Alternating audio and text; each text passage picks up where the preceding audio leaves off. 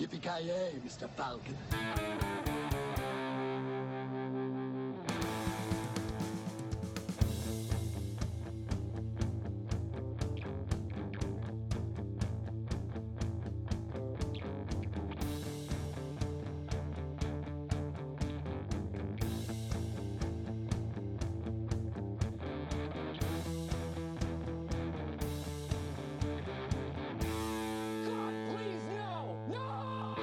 Gott folk!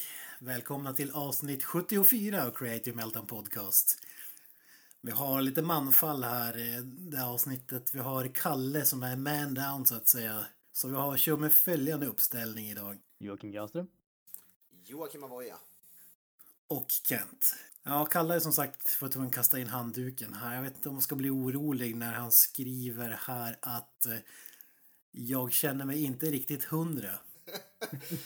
Ja, Det är väl ingen tvekan om att det är psykiskt han syftar på eller? ja, ja, alltså man vet ju, han har ju varit med om en jävla massa skit alltså. Man vet, han har ju såhär physical abuse här i hemmet och sånt där.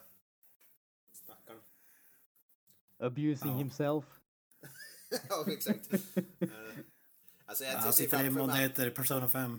ja, det är exakt. Jag ser framför mig att han är som, alltså, han har någon sån här Travis Bickle syndrom, han står typ framför spegeln hemma utan tröja på sig typ. Med något sånt här hjärnspöken. Ja, inte riktigt hundra, vi får hoppas att han är 99 i alla fall och re- repar sig till nästa avsnitt. Jag har hört att han är i karantän i alla fall. Vi, män i vita rockar. har, har koll på han 24 timmar om dygnet. Fy fan. Ja, Jesus. Ja, nåväl. Ja, äh, vi utlämnar Kalles privatliv här. Vi behöver inte röja alla sjukhusbesök han har sitt samvete. Ja, det skulle för fan ta upp ett helt eget avsnitt. Nej, jag tror lite monkey business med det där så att säga. Och en annan snubbe som har lite monkey business det är ju Dwayne The Rock Johnson. Eh, Vi ska ju snacka lite om Rampage eh, som handlar om, bland annat handlar om en gigantisk apa. Eh, men innan dess kör vi lite taglines, Granströms eh, klassiska eh, segment här. Fäller upp med ett ämne om superklassiker. Och följt av bioaktuella Death Wish med Bruce Willis. Och lite veckouppdatering innan vi hamnar i huvudrecensionen då med Rampage. Så jag säger Granström, take it away. Yes. Vi har gjort det här några gånger tidigare. Vi vet hur det här går till. Jag läser en tagline och mina medpodcaster ska gissa vilken film som den kommer ifrån.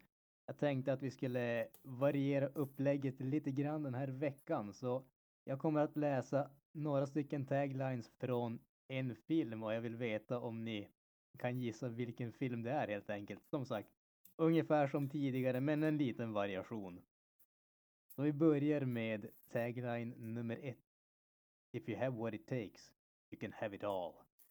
Mm, Eh, Hunger Games. Nope. eh, Vad var jag? vet fan jag Wolf of Wall Street. Nej, Ja, nej, inte ens i närheten. Okej, vi går vidare till tagline nummer två för den här filmen. When the sun goes down, another world comes to life. Måste ju vara en slags vampyrfilm eller? Den- här, just den här taglinen är väl den som känns absolut mest avlägsen när det kommer till vad filmen handlar om, om vi säger så. Beck spår i mörker. Faktiskt inte. Nej, det kunde passa för fan. Eh, Mortal Kombat. Nope. Uh, nej. Eh, Pass. ah, det, det måste vara nästa, det var för lurigt alltså. Okej, vi tar tagline nummer tre. Live life one quarter mile at a time. Easy Rider. Okej. Ja, du närmar dig. Jag tänkte säga Fast and Furious, men det kanske inte är det. Ja, det är det. Är det? Yes. Ja, det är det. Sun goes down, när det en street race tävling. alltså. Det är det. Den fjärde taglinen var för övrigt If loyalties must be broken, if the lines must be crossed, do it fast, do it furious. Hade du sagt någonting om family, då hade jag tagit direkt. Alltså, det, konstigt nog så var det ingen family tagline till den här filmen. Missgås- Det kanske inte, ja. family-grejen hade kanske inte hunnit uh, droppa i de första filmerna, jag vet inte. Alltså det, var, det har ju som varit med i alla filmer ganska mycket, men de har ju definitivt hamrat in det i de, de senaste, så att eh, det har ju blivit mer och mer i alla fall. Men vi går vidare till nästa film. Tagline nummer ett. Soon, the hunt will begin. Blade 2. Nope. Eh, Reindeer Games. Nej. Okej, tagline nummer två. Nothing like it has ever been on earth before. Predator. Yes. Ja, nice. Var det första Predator eller? Ja, det var första Predator. Tagline nummer tre var It came for the thrill of the hunt. It picked the wrong man to hunt. Och nummer Au. fyra var If it bleeds, we can kill it. Ja. Ja, fy fan vad magisk line alltså. Ja, de två sista, då hade de fan tagit den. Faktiskt. Yes. Okej, nästa film. Tagline nummer ett. No introductions necessary. Bond, James Bond. Ja, jag tänkte James Bond faktiskt. Valfri Bond-film. Nej, inte riktigt. Gör tagline nummer två. Killer looks. Kommissarie Speck. Aningen mörkare film. Då har du Killer Looks. Killer looks. Okej, vi tar uh, tagline nummer tre. Det här är nästan en, eh, en eh, replik från filmen. I think my mask of sanity is about to slip. Eh, American Psycho. Nej, ingen aning. Yes, American Psycho. Ja, det var den. Ja, Fy fan. Huey Lewis and the News. precis.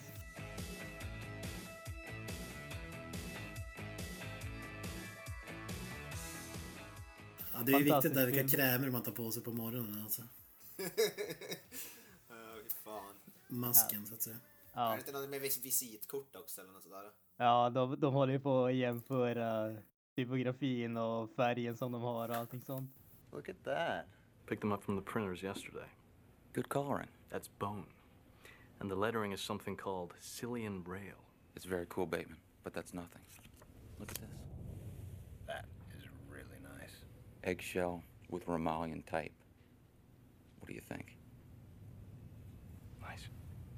Jesus. that is really super. How did a nitwit like you get so tasteful? I can't believe that Bryce prefers Van Patten's card to mine. Ja, fantastiskt bra film, jag älskar verkligen den. Vad Visst länge är det sedan för jag övrigt, det är väl för övrigt Jared Leto som han som sitter i soffan där i den scenen när han, han som är helt hög där. Visst är det det? Eller minns jag helt fel? Nej, jag tror att det är han faktiskt. Ja. Kan stämma. Tagline Han har nummer gjort en fyra. bra film alltså. Okej. Den fjärde och sista filmen. Tagline nummer ett. The Electronic Gladiator. Okej. Terminator. Eh, Nej, inte riktigt. Gladiator. Ja, det är ju inte Gladiator med Russell Crowe. Gräsklipparbanden. Inte riktigt. Okej, tagline nummer två. Ja, Jesus. In the future, video game battles will be a matter of life or death. Tron. Running Man. Tron, yes. Fan också. Jag hade tänkt gissa på Tron först, men jag tänkte att fan, det måste vara något häftigare än så. Ja, fantastisk film. Den ger mig huvudvärk efter typ 30 minuter. Varje gång. Aldrig sett den faktiskt. alltså, Den förutspådde ju Playstation 2-grafiken. ja, precis. Alltså det, det är ju det är ju en väldigt intressant film, men alltså den är ju inte trevlig att se på idag, kan man ju inte säga.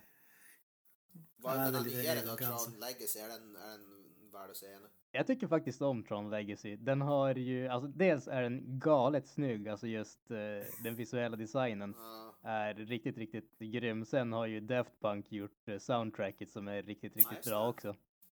Men eh, på tal om superklassiker, ska vi gå vidare? Kan vi väl göra. Xbox. Ja, ja, men det är så här att vi har ju tävlat ut två exemplar av filmen Mordet på Orientexpressen på Blu-ray och 4K Blu-ray. Och för att det var med i tävlingen där då, så var ju ett av momenten att man skulle föreslå ett ämne som vi skulle prata om i podden. Så vi tänkte prata om ett av dem.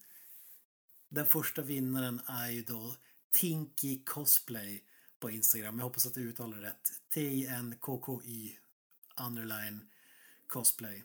Eh, nej, men eh, hans förslag då var ju att eh, man kunde prata om liksom superklassiker som The Goonies, E.T., Star Wars och så vidare. Och eh, vad som gjorde dem till klassiker. Så jag tänkte att vi skulle resonera lite där, vad vi tror, har för teorier. Och sen även försöka förutspå vilka filmer som är gjorda under 2000-talet som kan bli framtida klassiker. Om det makes sense. Vi får väl göra ett försök om inget annat. Ja, ja precis. Vi, vi gör ett försök. Ja, vi, vi har ju mad skills, så jag tror det här är inga problem för Ja. oss. Liksom. Vi kommer förutspå framtiden och så vidare. Ja, exakt.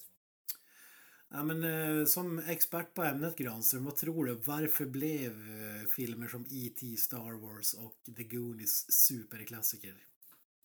Eller ska vi Alltså- definiera, vad är en superklassiker för dig? Kanske ska börja där.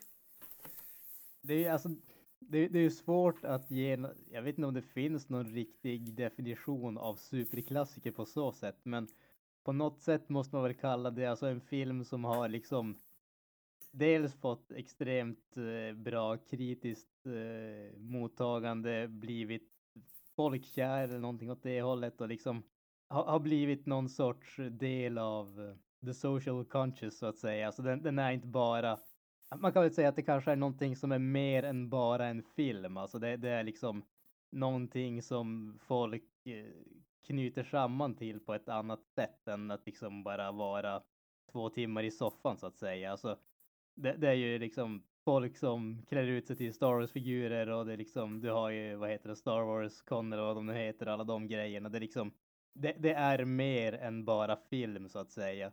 Och på något, sätt, på något sätt känns det väl nästan som att superklassikerna här som du radade upp som exempel, de är nästan mer än bara filmer så att säga. Så kallade fenomen. Ja, Ja, men precis, precis. Fenomen. Exakt. Ja, men eh, det känns som att... Ja, va, det känns som att man måste, man måste slå igenom mainstream som säger vara populära. Men Ja, ja. En, och ha lite hjärta, eller vad ska man kalla det? Det är sällan som... Ja, undantaget eller kanske Die Hard, men så actionfilmer och så vidare blir så här tidlösa klassiker. Men...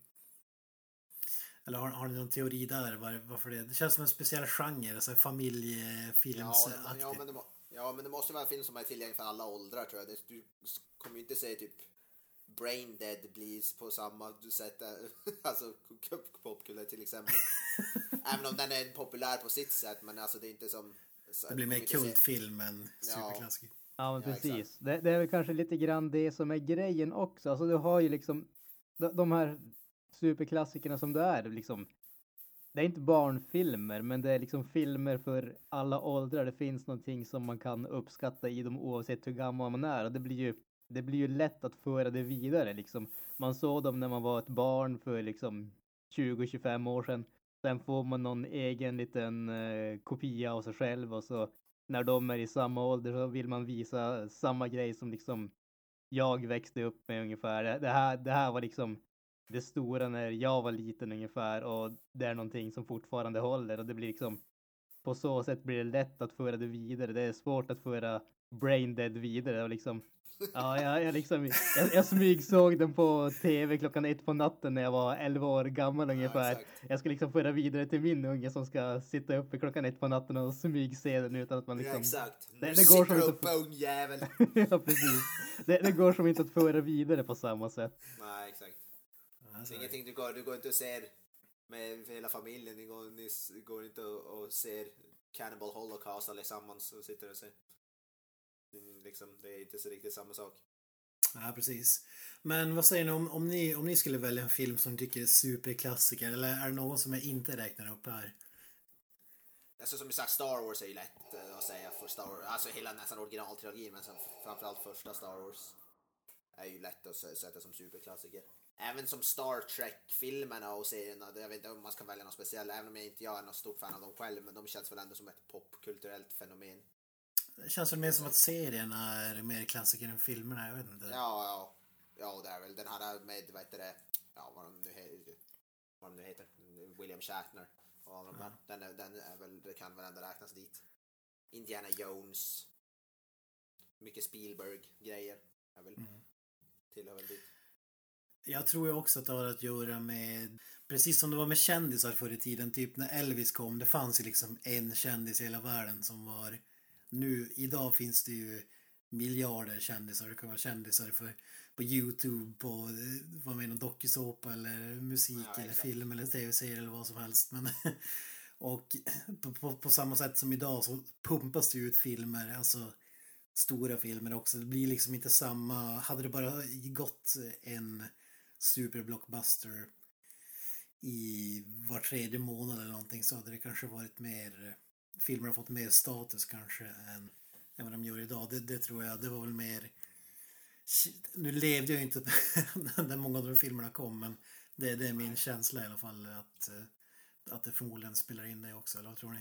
Ja, men jag tror du har rätt där. Alltså just det här att det fanns faktiskt tid för de här filmerna att fastna i liksom folks medvetande. Nu är det ju som du säger, det pumpas ut filmer och liksom man, man hinner se någonting och liksom det är knappt man hunnit se klart en film innan man hör om nästa stora grej ungefär. Här var det ju ändå liksom det, det var en stor film, men det liksom det dröjde ett halvår eller någonting sånt innan nästa stor film kom och liksom det, det var ju mm. också det här att det tog ju lång tid innan de kom ut på VHS och hela den grejen. Alltså, man, man hann som, när det var någonting som var så här extremt bra så hann det byggas upp. Det var liksom, missade den på bio så var du tvungen att liksom vänta och då liksom, då fick man höra andra säga att ja men du, den här filmen måste du se när du får en möjlighet liksom. Du, du måste gå och hyra den så fort den släpps på video. Nu är det ju liksom, det, det, är så lätt att hitta så mycket så att jag tror att man bygger inte upp den där uh, anticipation, man bygger inte upp den där spänningen, den där känslan för en enskild titel så att säga. Ja, jag, jag, jag håller med. Nu, nu känns det som att en film har svårt att överleva en helg om man inte drar in liksom en miljard. Då har man liksom gått vidare och glömt och så kommer en ny, ny film veckan efteråt. Super blockbuster.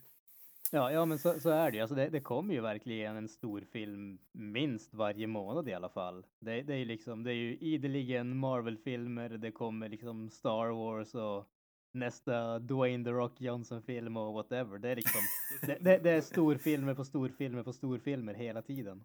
Det är ju ja, bra på ett sätt, men eh, ja. kanske för filmers legacy så är det kanske inte det bästa. Men eh, ska vi gå vidare då? Vad tror vi? Tror vi att, vilka filmer under 2000-talet som har gjorts tror ni kan bli de här E.T., Goonies, Star Wars-aktiga? Eller finns det någon som ni tror kommer utmana liksom? Jag, tycker, jag tror det är vi, som vi pratade om, Shape of Water som släppte, jag tror det kan bli den nya som här äh, standarden är, eller som kärleks, kärleksfilmer nästan vad man ska säga. Jag tyckte den, jag, för, på mig, för mig känns det som en modern klassiker på många sätt. Ja, jag tror, jag håller absolut med om att eh, den borde bli det och den förtjänar det, men jag tror att den är inte tillräckligt eh, familjevänlig för att bli en sån där riktig superklassiker. Ja, det, ja. det, det, det, det är ändå en väldigt mörk film och en väldigt vuxen film. Jag tror att det, det, det kommer att vara, det kommer säkert att vara en sån film som liksom de, de som tycker om filmer när de får barn som börjar bli liksom 15-16 år och sådana grejer, då kommer det att bli en sån film som de kommer att pusha sig att liksom se den här, den, den ja, liksom helt fantastisk. Men jag tror inte att det är en film som du kommer att liksom pusha någon som är 7, 8, 9, 10 år att försöka se. Nej, nej, nej.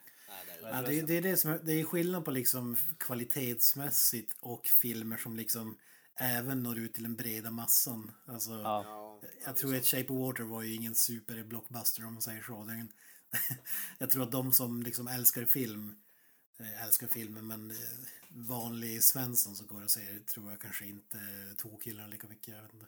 Det är den känslan jag har fått i alla fall. Men typ såhär alla superhjältefilmer då, vad tror vi? Alltså typ Avengers eller någon, kommer någon av dem ses som klassiker tror vi? Jag, jag tror möjligtvis Iron Man just för att den symboliserar ju mer än bara en film. Det var ju liksom starten på all, allt det här ja. super eh. Jag har ju svårt att se att liksom Alltså visst, Captain America Winter Soldier anses ju vara en, en bra film men jag tror ändå inte att den är lika så här ikonisk som första ja. Iron Man. Så det, det, är den filmen i alla fall. Jag tänkte första Avengers också är väl första gången som de har gjort en som superhjältefilm. Alltså samling så att säga. Jag kan tänka mig den första Avengers möjligtvis. Jag tror jag skulle säga, jag, jag tror att som Kent säger, jag tror att det är Iron Man bara för att det är liksom det är början. Jag tror att i stort sett allting som kom efteråt kommer att bli för svårt för det kommer att kräva att man ser för mycket för att få helheten så att säga. Däremot så tror jag att eh, en film som inte är omöjlig att vi kommer att kunna se det är ju faktiskt The Dark Knight. Dels därför att den är liksom, alltså det, det är en superhjältefilm så att den, den kommer ändå ner i åldrarna även om den inte är gjord för, för den åldern egentligen. Och sen är det faktiskt en film som lyckas vara mer än bara en superhjältefilm. Det är en genuint bra film. Och jag tror att liksom Batman som karaktär är så extremt välkänd så man behöver inte ha den där äh, historien så att säga för att du ska kunna se den och uppskatta den. Jag tror att liksom, som sagt, Iron Man kommer att funka för att det är liksom första filmen i serien. Men jag tror att det kommer att vara svårt för de övriga att vara liksom det, det, är som sagt, det är för mycket historia där innan. Batman är lättare att komma in i bara, bara som det är, för Batman som karaktär finns ändå i folks medvetande på ett annat sätt. Ja, den lyfter superhjältefilm till en ny nivå. Men jag tänkte just när man pratar Marvel så tror jag att milstolpen här kommer vara Iron Man och ja. inget annat. Men Dark Knight är svårt att blunda för det. Eller nu, jag tycker ju bättre om Batman, Batman Begins, men jag tror att overall över hela planeten så är det nog Dark Knight. Men jag skulle kasta upp en annan film från 2002, mästerverk. Också i superhjälte comics books genren. Blade 2. Blade 2. Guillermo del Toros oh, pied de resistance mästerverk. Some motherfuckers are always trying to ice skate uphill.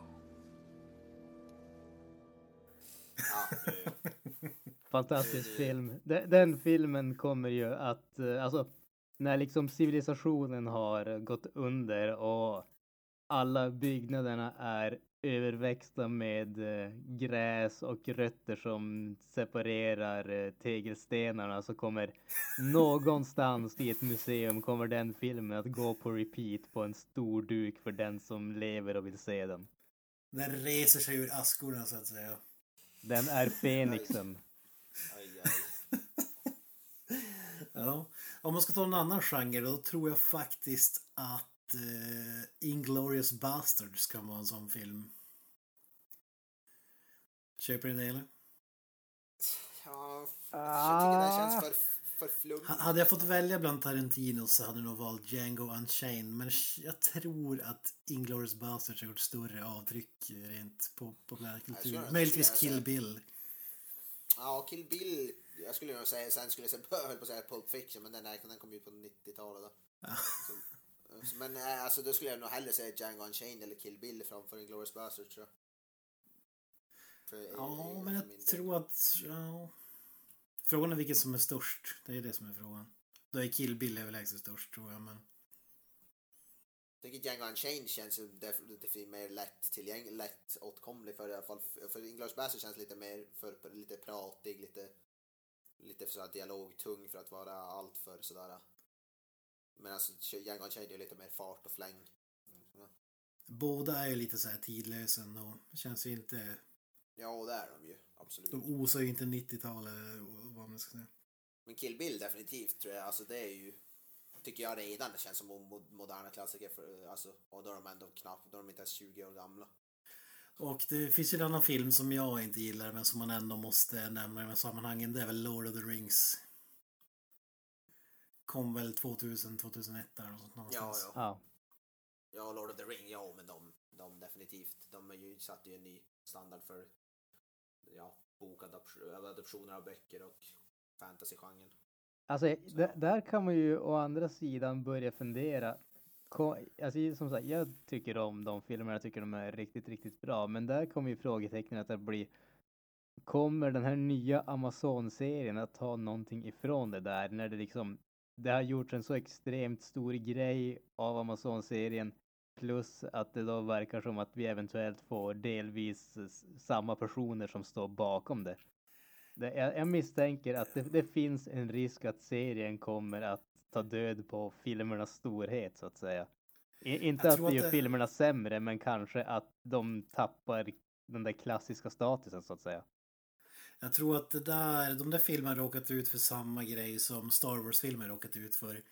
Originaltrilogin var liksom fantastiskt mästerverk och eh, sen kom ju prequel-trilogin, episod 1, 2, 3 som var liksom bland det sämsta som någonsin har, har visat som drog ner och men jag tycker ändå trots de filmerna så lever ändå de det kanske är svårt, Star Wars är väl en klass för sig kanske i de här sammanhangen men plus att du har fått de här nya filmerna som liksom dra ner, eh, dra ner dem i smutsen. Men det är, det är en intressant tanke. Det är, det är inte omöjligt för jag tänker att Hobbit-filmerna måste ha skjutit ner eh, Lord of the Rings-hyllarna till, till marken också på samma sätt som prequel-trilogin gjorde för Star Wars känns det som. Och som du säger, om det kommer en serie då som ser typ likadan ut med samma folk så... Ja, men jag tror ändå att de är så pass... De är så pass inpräntade liksom så jag, jag, tror ändå att de kommer överleva. Även om film, eller om serien skulle vara bedrövlig liksom. Ja, jag tror fortfarande, jag tror inte det tar ifrån statusen på något sätt. Det skulle jag nog inte oroa för mig för. Så om vi nu pratar om liksom det som var ändå först eller om det var det första som var det bästa. Men jag känner ju att den egentligen mest väsentliga frågan här är ju vilken av de 38 Beck-filmerna kommer att bli superklassiker? Eller kanske den bättre frågan är vilka? Spår i mörker. Spår i mörker, men den är ju på 90-talet tror jag. Rätt säker. Ja. Nej. Och då är ju frågan... vilken- Djävulens advokat. definitivt inte den alltså. Ditt eget blod. Fan alltså. Eller Alltså, är det helt enkelt Gunvald som kommer att vara den filmen? Ja, just det. Alltså jag tror att fenomenet Gumvald kommer leva anses som ett mer mästerverk än, än Beck på 2000-talet. Ja, Gunvald, Gunvald är ju en sån där, alltså han är ju som en figur som, han är som Jesus alltså. Han är en sån där Ja. helig figur. Jag, jag väntar bara på att vi får någon sån här uh, Beck 46. Gunvald vs Steinar. Ja. In hell. Gunvald, Gunvald, return, Gunvald Returns eller någonting. de, hopp, de hoppar vidare till så här uh, Blade runner setting. Ja, alltså, och så, alltså altered carbon. Någon, Ja, precis. Snubbe, någon snubbe, eller någon får vet jag, hans som, som medvetande i sig. Gunvald. You were frozen in time. Men har vi några sådana där, bo- bortsett från skämtet som är Beck då, har vi några svenska filmer som vi tror kommer att stå, stå emot tidens tand och bli någon sån där, kanske inte någon internationell superklassiker, men i liksom svenska sammanhang sett. Fan, jag har inte sett en modern svensk film på jävligt länge så jag vet inte vad fan alltså.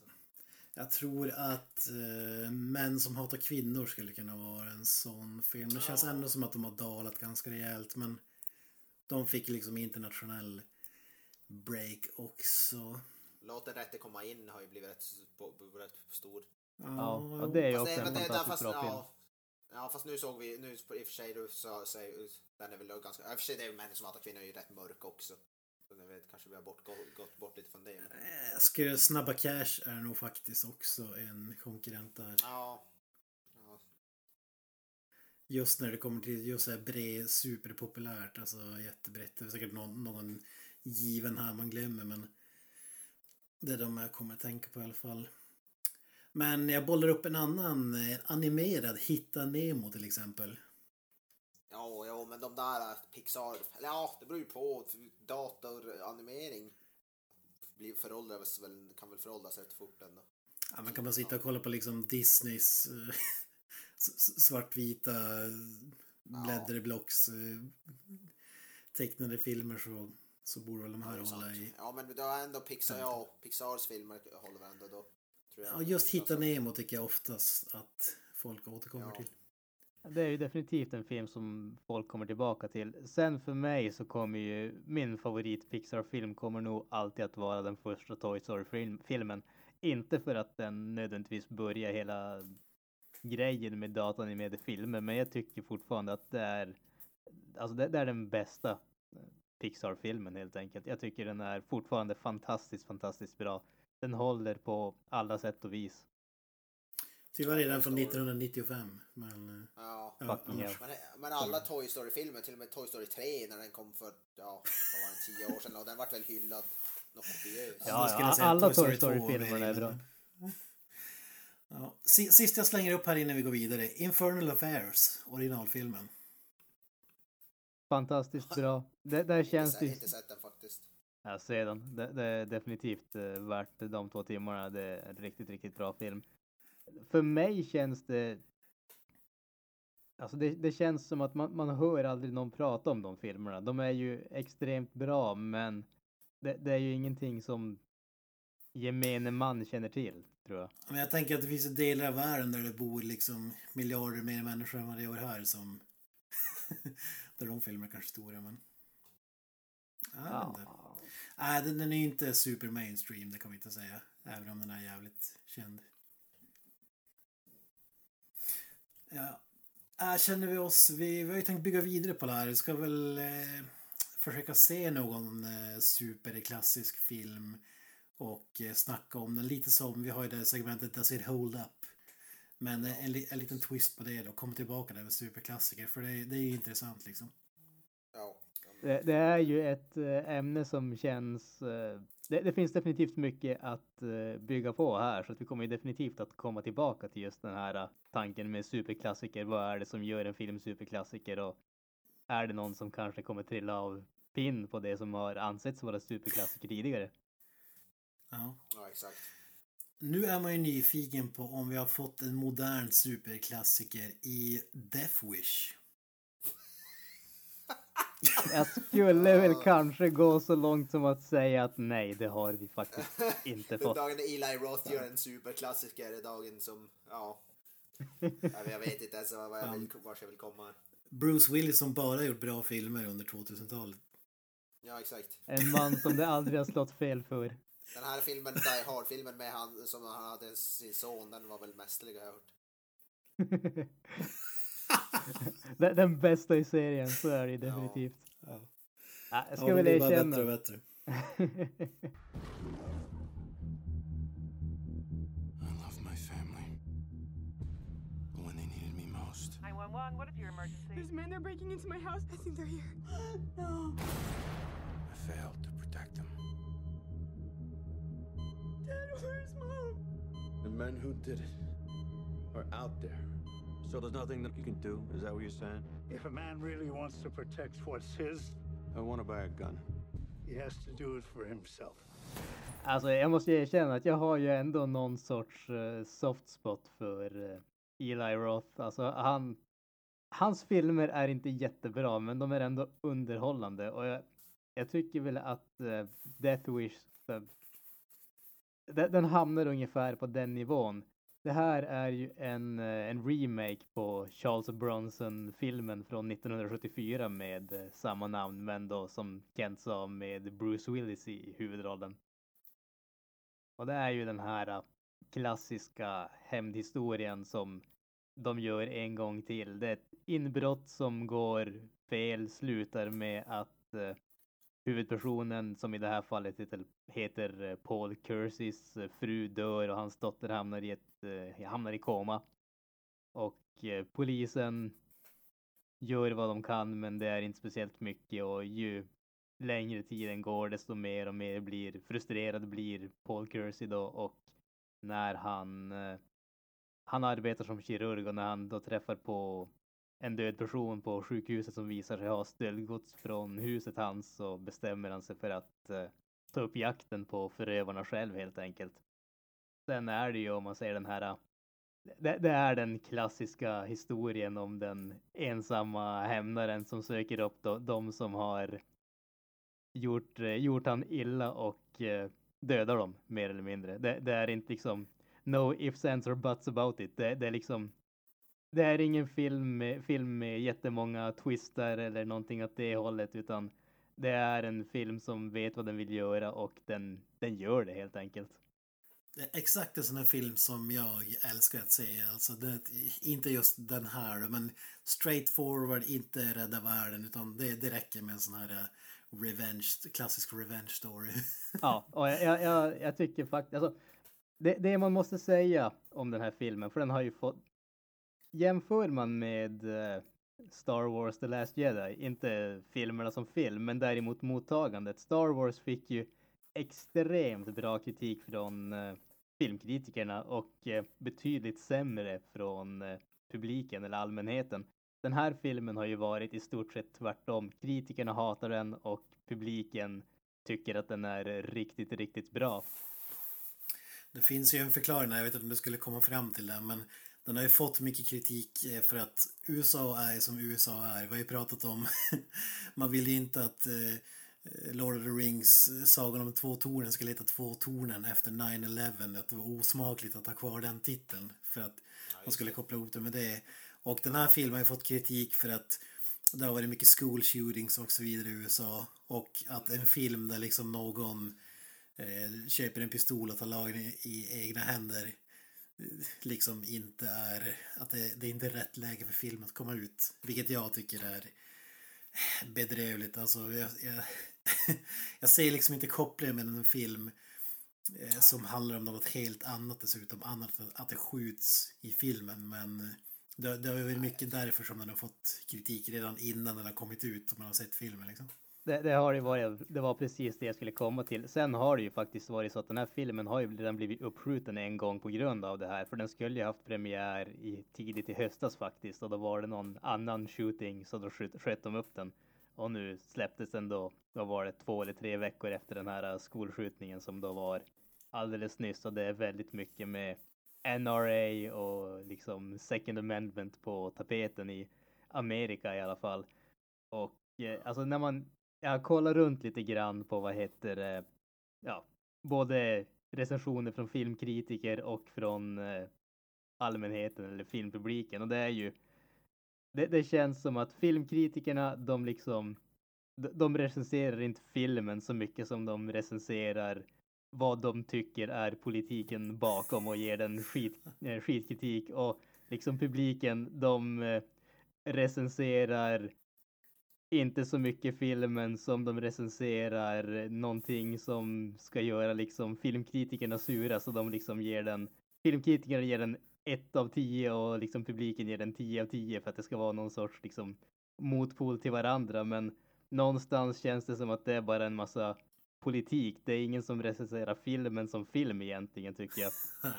Jag, blev verklighet... väldigt förvånad, jag blev väldigt förvånad i när jag läste, jag tror det var Aftonbladet eller Expressen som, alltså det, det fattar man ju att svenska kritiker läser ju vad amerikanska kritiker som anses vara liksom creddiga gör först och sen liksom kanske får i maskin. Jag säger alltså, inte att alla gör det men jag tror att det är jäkligt vanligt. Och där var det ju också samma vinkel, inte själva filmen utan att det var dålig timing med school shootings och så vidare. Alltså en svensk eh, recensent som skriver det. Jag vet inte om man kan ta in det på samma sätt om man verkligen bor i USA. Men Nej, alltså det, det, det, känns ju inte så som att man kan det. Och sen speciellt med tanke på att vi har ju inte samma kultur runt vapen och hela den biten heller. Det känns inte som att Alltså man, man kan inte ta det synsättet och bara liksom rakt av kopiera det till Sverige. Det funkar inte, håller inte. Men om vi... nog om detta. Det är ju det är en diskussion vi kan diskutera i två timmar. Men, men vad säger du om filmen då? Jag tycker faktiskt om den. Eh, som jag sa, alltså kritikerna hatar den, eh, publiken älskar den och jag vill påstå att sanningen ligger väl någonstans däremellan. Det är en solid, för att använda ett äh, vanligt begrepp här, solidt hantverk. Det är välgjort, det är underhållande, det är blodigt, det är våldsamt och jag tycker om det. Det är ingenting som gör någonting annorlunda eller oväntat, men det är liksom, alltså tycker man om, precis som du säger Kent, alltså de här klassiska actionfilmerna från eh, 90-talet, slutet av 80-talet, tycker man om dem, då tror jag att man kommer att ha liksom en, en kul två timmar med den här filmen. Jag tycker att eh, Bruce Willis, han gör ju liksom, han gör Bruce Willis. Och eh, skurkarna gör skurkarna och eh, poliserna gör poliserna. Det är liksom, de skådisarna som man känner igen i den här filmen, det är ju i stort sett Bruce Willis, Vincent D'Onofrio och eh, kommer inte ihåg vad han heter, snubben som är polisen i eh, Breaking Bad är en polis i den här filmen också. Och det är liksom, alla gör sånt som man... Norris. Ja, precis, Dean Norris. Alla gör sånt som man vet att de kan göra och det är det som liksom krävs av dem i den här filmen. Det, det är, det är två timmar ren underhållning för min del. Jag, jag tycker faktiskt om det. Man, som, som du säger, man kan diskutera politiken bakom och kulturen runt det, men för mig så det, jag tycker att det var en underhållande film. Jag, jag tycker definitivt att du ska ta och se den Kent. Jag tror att du kommer att tycka om den. Det Ja, alltså, måste det- vara det- mycket över, övervåld i den gissar jag på. När det är en Eli Roth-film. Alltså- Grafiskt våld. Ja, inte, så, inte allra värst. Det är ju inte om man säger, det är ju ingen Hostel. hostel, om vi säger så Ja, direkt. exakt. Men, Men det är ju rated där- i alla fall. ja, alltså nu, är det ju definitivt lite blodiga scener. Det är väl en, som, en scen som närmar sig kanske lite hostelnivå, men överlag så är det ju inte sådär äh, extremt ändå. Det är det ändå måste jag gilla Roths filmer oavsett. De har alltid våldsscenerna ser alltid bra ut. Jag vet inte om han har någon så här karriär specialeffektsmaskin men alltså blodiga scener ser alltid bra ut i hans filmer av någon anledning. Det är någonting som alltid står ut i hans filmer även om resten är så, kan vara så diskutabelt. Han, han vet hur man gör våld i alla fall. Det är alltid något. Det är alltid något.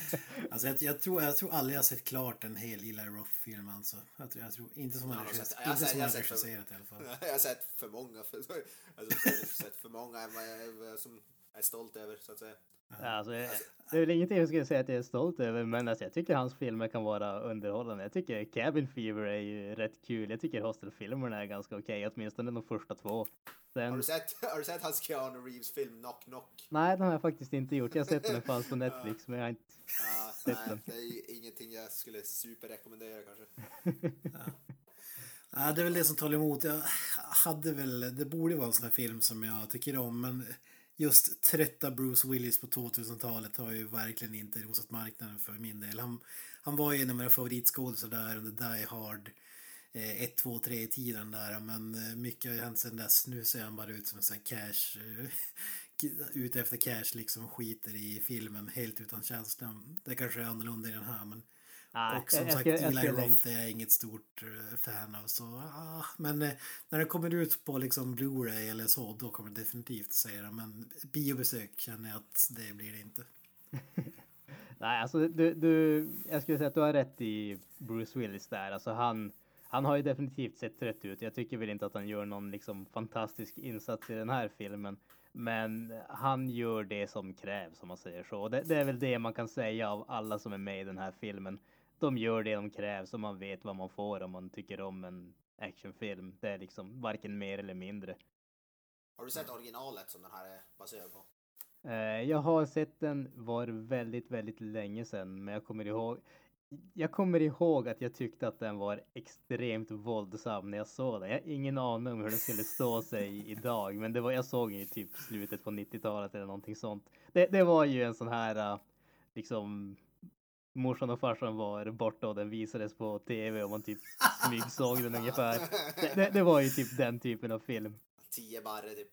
Jag minns inte att den var så våldsam. Jag såg den också när jag var liksom tio barre där omkring. Men jag minns den som ganska så här pajig med mycket mustascher och grejer. Men... Ja, Det låter som Charles Bronson. Ja. Sen vet jag inte. De gjorde ju faktiskt. Eh, James Wan gjorde ju Death Sentence för några år sedan. Ja, och det är ju. Det är ju inte en remake, men den är ju baserad på samma bok som Death Wish är baserad på. Och det är ju i stort sett samma, alltså det är ju samma grej så att säga. Eh, jag tyckte faktiskt det, den var ju rätt okej också med Ja, visst var Kevin den, den var Bacon. inte så jävla, den var inte så dålig här för mig. Nej, den är rätt, eh, rätt underhållande faktiskt. Det är väl ännu en reboot eller remake som man kanske inte var ute efter. Men eh, jag, även om jag inte ser fram emot den så här jättemycket så är jag ändå glad över att den här typen av filmer görs. Att det, inte bara, att det finns någonting annat än ja, superhjältar och så vidare. Ja, ja, precis. Ja, det är ju exakt. Ja. Ska väl Lite return to inte... basics. Ska jag avsluta Ja. med ett betyg? Eller? Absolut, jag tänkte att vi ska väl inte uppehålla oss allt för länge. Jag skulle ge den här uh, sju, någonstans 7-7,5. Alltså det, det är solitt, solitt hantverk, eh, bra underhållning. Det är ingenting som gör någonting oväntat eller annorlunda, men det är två timmar underhållande våld helt enkelt. Och ibland är det inte mer än så som krävs. Ja, ja. Knösen, då har också sett en eh, högst aktuell film. En Alltså, det är lite, våldsam också. lite samma, ja, ja, det är ju som nästan lite samma tema. Det är ju som en, nästan som en sån här hämndfilm kan man säga på ett sätt. Den här filmen är lite mer artsy, definitivt. Det är, vi har ju kört trailer trash på den här filmen. Det är Joaquin Phoenix nya You Were Never Really Here. Baserad på en bok från 2013 tror jag.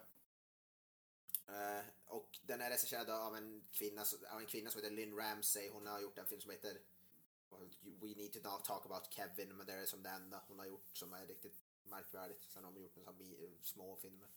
Uh, men det är en, en, en, film som blev jävligt hyllad på Cannes-festivalen. Jag tror jag läste någonstans att den fick en sju minuter standing ovation på Cannes-festivalen eller sådär.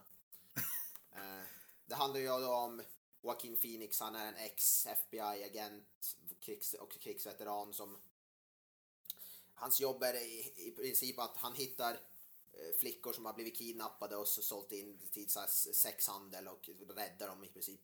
Han räddar uh, unga flickor som har blivit prostituerade. Han, blir som, han är som, han är, gör så här contract, han är som en contract killer. Då. Han mör, alltså, går in och mördar typ hennes handläggare om man ska säga och räddar dem. Det är som hans jobb. Uh, och ja, han blir indragen i någon, i någon slags, jag vill inte ge allt för mycket spoiler om handlingen, han blir indragen i någon slags så kons, kons, konspiration typ. Som gäller någon så här högst, högt uppsatta personer. Och ja, det är väl, utan att säga för mycket så är det väl det. Det låter som en blandning av Taken och John Wick. Ja, ja men det är ju typ det. Och det är ju det man, alltså trailern som vi, jag får mig som vi såg, trailer den skvallrade väl typ om en Taken fast med en hammare istället för pistol.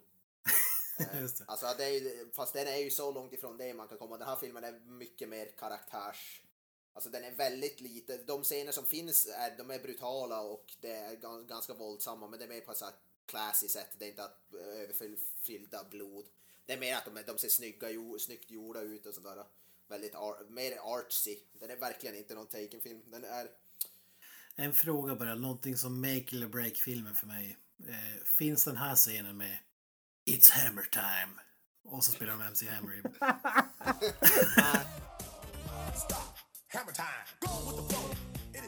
det var väl det, det var väl det enda som var som, som jag skulle säga var det mest negativa med filmen. Att det inte det fanns ingen sån där Thor-scen när han kastade hammaren. Den kom inte tillbaka till hans näve heller så det tyckte jag var lite, lite besviken. Ja, Nej, men det, här är inte, det är inte någon, det, är inte, det här är inte någon uh, actionfilm. Det här är en ju, alltså karaktärs thriller, drama. Det är mer, handlar mer om, det är, det, jag skulle jämföra den mer med Taxi Driver än, än typ Taken. Den är mycket mer gemensam med något som Taxi Driver. Uh, den har faktiskt jämförts med Taxi Driver en hel del också, vilket jag kan se. För det handlar om, det, han har ju så ledig av då posttraumatiskt stresssyndrom, alltså han har, han har självmordstankar och han, alltså, han hallucinerar och han har som flashbacks från krig och sånt där. Och det är väldigt mycket sånt han som eh, håller på med. Och ja, ja det, jag, jag, jag gillar, alltså det här är en bra film. Det här är en ruskigt, ruskigt bra film. Jag, jag, hade som, jag förväntade mig som vi sa en Taken-film, han går bananas, han går in om någon har sett Oldboy, typ den scenen när han går in i någon typ lokal och slår ner mig, jag förväntar mig det typ. Att, att han går in och han, han, han går Charles Bronson och det typ. Det var ju det jag förväntade mig. Och det finns någon sån scen alltså, när han verkligen slår ner folk med hammare sådär. Det finns de scenerna också men det här är, det här är mycket mer klassfilm. Det, den är, det är nästan ingen dialog i filmen. Joaquin Phoenix, Joaquin Phoenix, jag höll på att säga Joaquin Phoenix. Eller det är konstigt. Joaquin, Phoenix, Joaquin Phoenix säger typ såhär tio ord i hela filmen, alltså han säger väldigt lite. Oj. Och han, det är mycket mer såhär ansiktsuttryck och det är mer... Det är han, han är typ som eh, Jared Leto alltså? I, uh... Ja, fast, fast, en bra, fast han gör bra skådespel. Han tittar ja, på folk bra, i två timmar. Ja, han, fast han gör det på ett bra sätt istället för att bara som stirra. Han har faktiskt någonting att säga med sin blick, bara att det ser ut som ett ja, borttappat spädbarn, eller på sig. Uh, Eh, men det, det här är en jävligt, det här är en, alltså, ja det här är som mest, det här är som filmmaking 101, alltså, alltså det är hur man ska göra bra film, då är det som, kolla på den här, den är den är jävligt snygg, den är fruktansvärt välspelad från Joaquin Phoenix. Musiken, alltså de har väldigt konstiga musikval i sådana här våldsamma scener men som funkar i den kontexten. Alltså fin kärleksballader spelas medan man ser ur en sån här security camera vinkel där Joaquin Phoenix slå, går och slår ner folk liksom. Alltså det, det, är som, det är så bisarrt och det är så underbart. Pretentiöst. Alltså det är pretentiöst men det är samtidigt inte pretentiöst. Det är som så jävla snyggt gjort. Filmen är inte lång heller, den är överständig. Filmen är knappt en och en halv, den är som 1,25 tror jag eller något sådär lång. Och det tycker jag är uppfriskande för det är den som den, den är baserad på en bok som är typ 100 sidor lång också. Men den eh, verkligen gör bara sitt jobb. Den är som den lämnar som inga andrum direkt. Du, som, den är som, du kör från början till slut och den säger det den ska göra. Den har inga utdragna scener. Allting är som, allting känns perf perfekt där det ska vara. Det är ingenting som är för långt, ingenting som är för kort. Allting känns väl avvägt. Våldet är mer så här den är mer classy, du, alltså, den, den är brutal men det är inte så att du, han slår, du får inte se någon närbild när han slår sönder någons ansikte med en hammare i typ fem minuter. Det är ingenting alltså, sånt. Alltså vad, vad är det för film egentligen? Det låter som en snoozefest. Nej, det är inte alltså, Romantiskt drama. Ja. precis. ja, om, man, om man missar chansen att ta med Hammer Time i en film med en snubbe som slår ihjäl folk med hammare, då har man ju, då är man ju way off track alltså. Vi får köra det på uppföljaren. I, I, I, I really was there, you just didn't see me. Eli Roth-versionen. Ja, jag, jag, känner, jag, känner ju bara att uh, vi måste ta och fixa hammarscenen från Oldboy och så sätta in Hammer Time där. Alltså lägga upp det på ja. våran kanal Youtube. Det måste ju vara Den scenen är ju awesome. Den är ju den är filmad som från sidan som ett tv-spel. Det var ju därför jag tog upp den scenen. den scenen. För det var det jag förväntade mig, men det är absolut ingen sån här... Nej, men det här, alltså det här är... Alltså det här är en sinnessjukt bra film. Det här är bland... Det här håller, alltså jag stoppar den här uppe i, i samma som betygsklass som när, när vi pratar Blade Runner och Shape of Water. Alltså, oj, oj, oj. Betygsmässigt, ja, ja, den snuddade på ett toppbetyg men jag vill se den igen så jag sätter, alltså det är en stark 9 av 10. Åh oh, jävlar! Men jag, jag vill se den igen, ja, alltså, men det är så att den snuddar på en toppbetyg men den, den, är så, den är så pass bra. Men ja, det var väl det. Jag tycker att vi hoppar till Rampage. Last night, George was seven feet and weighed 500 pounds. George, you okay, buddy? You're scared. It's okay. This morning, he's nine feet, pushing a thousand. What's happening to my friend? Are you familiar with genetic editing? Changes will be incredibly unpredictable. Is he the only one? Oh, you didn't know about the 30 foot wolf? Frågan här är ju, vad får man om man tar världens just nu mest karismatiska skådespelare, The Rock, kombinerar han med ett extremt klassiskt våldsamt tv-spel. Svaret Doom. är ju Doom. Och eh, vad får man om man korsar han med ett arkadspel som ingen kommer ihåg därför att det släpptes i mitten på 80-talet och var skräp? Då får man Rampage. Doom i alla fall, hoppas jag. Nej, fan, finns, spelet var väl ändå helt OK, eller? Ja, jag vet jag, jag kan inte påstå att jag har några klara minnen av att jag tyckte om det, men jag kan inte säga att jag spelade så mycket. Jag kommer ihåg att, vad heter det, fanns på arkad på, vad heter det, videoteket när det höll till i gamla busstationen i Piteå. Det var liksom, det var där jag spelade så att... Ja, jag tror aldrig jag spelade Rabbit. Det är där jag också har mina erfarenheter från det spelet, videoteket. Fan vad klassiskt alltså. Ja, fy fan, det, det, var, det var tider det. Men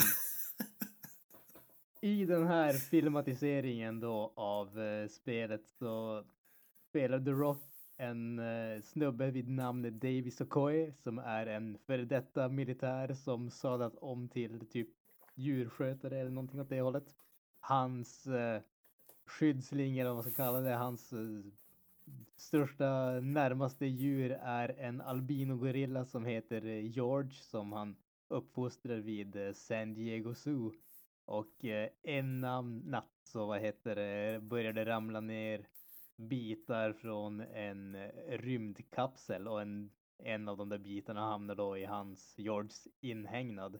Och han börjar växa i stort sett okontrollerat och han blir mer och mer aggressiv och de vet liksom inte vad de ska göra. Davis eller The Rocks karaktär kontaktas av en eh, kvinna som säger sig vara genetiker och arbetar för ett företag som då ägde, om man säger den här eh, farkosten från vilken delarna kommer ifrån då. Och hon säger att hon har liksom nyckeln till att rädda George eller liksom få han att bli, bli som vanligt igen.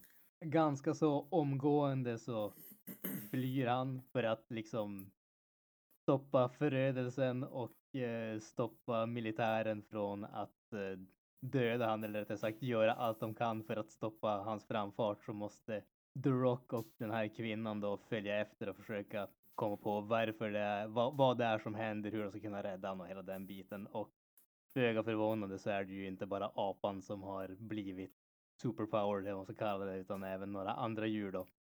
Ja, det låter ju helt magiskt alltså. Alltså, det här kändes ju vid första anblick som en film som jag skulle älska. Det här låter inte lovande. Nej. nej, Det- det nej, är- säg inte att den suger. Jag har inte sett den. Alltså, jag ska inte säga att den, den suger inte. Den, den är inte liksom en katastrof. Men Den är inte Mindtorn-klass. den den är inte ens i närheten av att vara så bra. Men alltså, alltså vad ska man säga?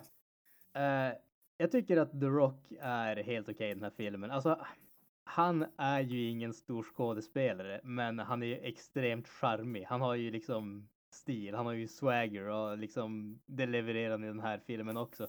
Problemet är bara att allting annat är väldigt tråkigt. Filmen är liksom extremt grå och färglös sådär. Den känns inte som att den har någon identitet eller någonting sånt. Alla och liksom alla platser i filmen känns likadana för allting är bara grått hela tiden och sådär.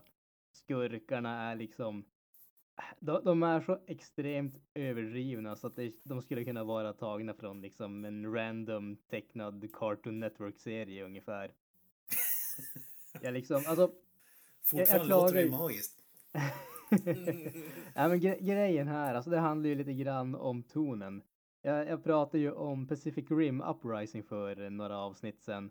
Och där hade liksom första filmen var väldigt seriös och sen av någon orsak så valde man att göra liksom en live action variant av en Saturday morning cartoon som uppföljare.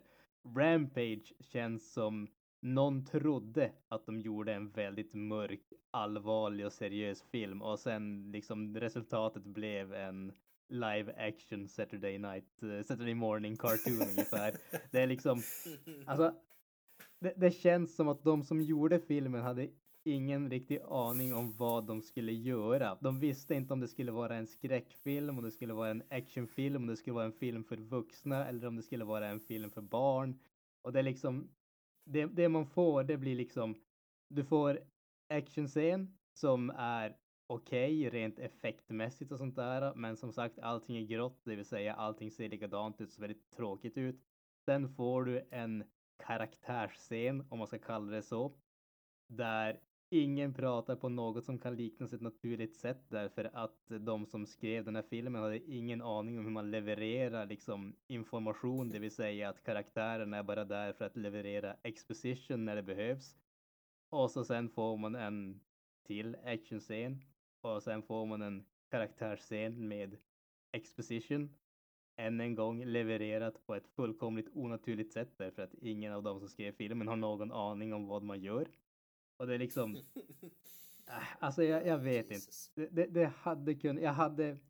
Jag trodde inte att det skulle vara något mästerverk. Men jag trodde att jag skulle bli underhållen i alla fall. Jag trodde att det skulle vara kul att sitta och se på den. Och bortsett från The Rock, så fort The Rock inte är med i den här filmen känns det nästan som att man nästan sitter och liksom halvskäms över den för att det, det, det är liksom det, det är patetiskt på något sätt tycker jag. Alltså jag, jag, kan inte, jag kan inte beskriva det på något annat sätt. Det är liksom det är folk som tror att de vet vad de gör men det går bara så fel hela tiden. Det känns som att det kanske är Road The Rock är den enda som har självdistansen nog att se att filmen är lite löjlig och att det är därför han, det känns mindre löjligt när han är på, på, på skärmen där eller någonting. Ja, jag vet inte. Det, kan, alltså, det kanske är någonting sånt. Det, det, äh, alltså det, det, det gör nästan lite ont. För jag menar, fan, det är ju jag, gigantiska djur. liksom, got The Rock, det, det är liksom två av mina favoritgrejer i filmer och så får man det här. Och äh, alltså, jag, nej, det, det håller inte någonstans tycker jag, tyvärr. Alltså det, det hade kunnat vara jävligt kul åtminstone. Jag säger inte att jag tror att det hade kunnat vara bra, men det hade kunnat vara jävligt kul och jävligt underhållande. Och man lyckas inte ens det. Och när man liksom, när man har tre stycken mer eller mindre muterade gigantiska djur som förstör en stad. Hur fan lyckas man göra det tråkigt? Jag, jag vet inte. Kong, Skull Island, oavsett vad, jag tycker att det är en fantastiskt underhållande film. Oavsett vad man tycker om den kan man ju säga att den är ju extremt snygg, alltså den är kul att se på. Och det är liksom, det är ju det som den här filmen saknar allting som gör den kul att se på. Den enda färgklicken är Dwayne The Rock Johnson därför att han är typ den enda snubben som inte är vit. Ungefär. Är det inte typ Malin Åkerman som spelar bad guy i den här filmen också? Det Ja. låter ju inte lovande. Al- Alltså, men nej, alltså tyvärr, jag, jag kan inte rekommendera att man går och ser den. Hyr den på DVD eller Blu-ray eller se den på streaming när den släpps, men nej, alltså det, det finns ingen ursäkt att se den här filmen på bio för den tyvärr så de, den gör sig inte ens på en stor duk. Fan, jag förväntar mig villkorslöst hyllande av dig den här filmen. Ja, alltså jag, jag, jag, jag gick in med tanke på att det skulle vara det när jag skulle se filmen, men nej, tyvärr. Alltså det, den här, det, det får bli liksom en fem av tio. En svag fem av tio för mig. Eh, Du var ju inte imponerad av den här filmen, men faktum är ju att den här filmen är den tv-spelsfilm som har bäst betyg på Rotten Tomatoes eh, hittills genom tiderna. ja, det säger ju för sig inte så mycket. Alltså den, den ligger Just nu väl ligger den på 50 procent och Ja. eh, Tomb Raider hade 49. Och jag, jag skulle alltså, som sagt, jag, jag gav den här filmen en svag fem av tio, så egentligen så ligger vi väl ganska jämnt sett till vad vi anser den här filmen vara. Däremot tycker jag att Tomb Raider är ju betydligt eh, bättre som film. Ja, jag började, för, ja, för av någon anledning började jag tänka på Tomb Raider-filmerna med Angelina Jolie. Jag tänkte vad fan, de är inte bra alls. Men nu, börjar jag tänka att jag kanske tänker på den här nya. Ja, men är det inte sjuk värld vi lever i? Eller det säger väl mer om Rotten Tomatoes när filmer som Mortal Kombat, Doom och Street Fighter inte har mer än 50 procent på Rotten Tomatoes. Liksom. Så man var tvungen att lägga in Street Fighter, annars kanske jag hade köpt det. Men att du var tvungen att lägga in Street Fighter så gjorde att det, föll. Den växer för varje år som går på mig. Uh, Mortal Kombat kan jag väl ändå hålla med om att underhålla, men Street Fighter är ju ren och skär bajs. Ja, Nej, det är men, inte eh, Van Damme på det sättet. Nej, du smädar inte de filmerna. Och med de orden så säger vi tack för den här gången. Missa inte, vi har ju tredje avsnittet av Inaktuellt som vi kallar det lite fyndigt här. Kommer ut på måndag om allt går som det ska. Så ni får hålla utkik där eh, dagarna efter det här avsnittet kommer ut. Annars, ni vet var ni hittar oss. Eh, createmelt.wordpress.com. Eh, följ oss på Instagram, Facebook, Twitter, allt det där. Sök bara på Creative Melton Podcast. Har ni några avslutande ord grabbar innan vi stänger igen helt? Up the irons. up the irons. That's it, man. Game over, man. It's game over.